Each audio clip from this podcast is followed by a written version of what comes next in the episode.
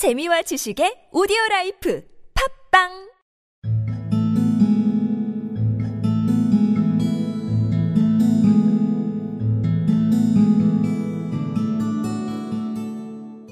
He could talk every language and Greek.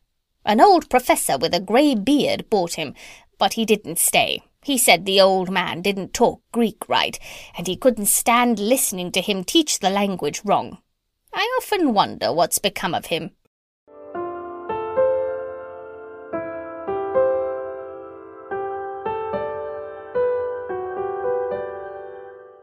He could talk every language and Greek. An old professor with a gray beard bought him, but he didn't stay.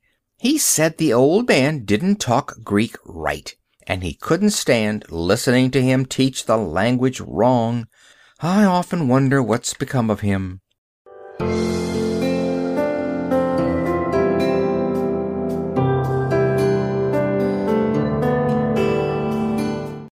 He could talk every language and Greek.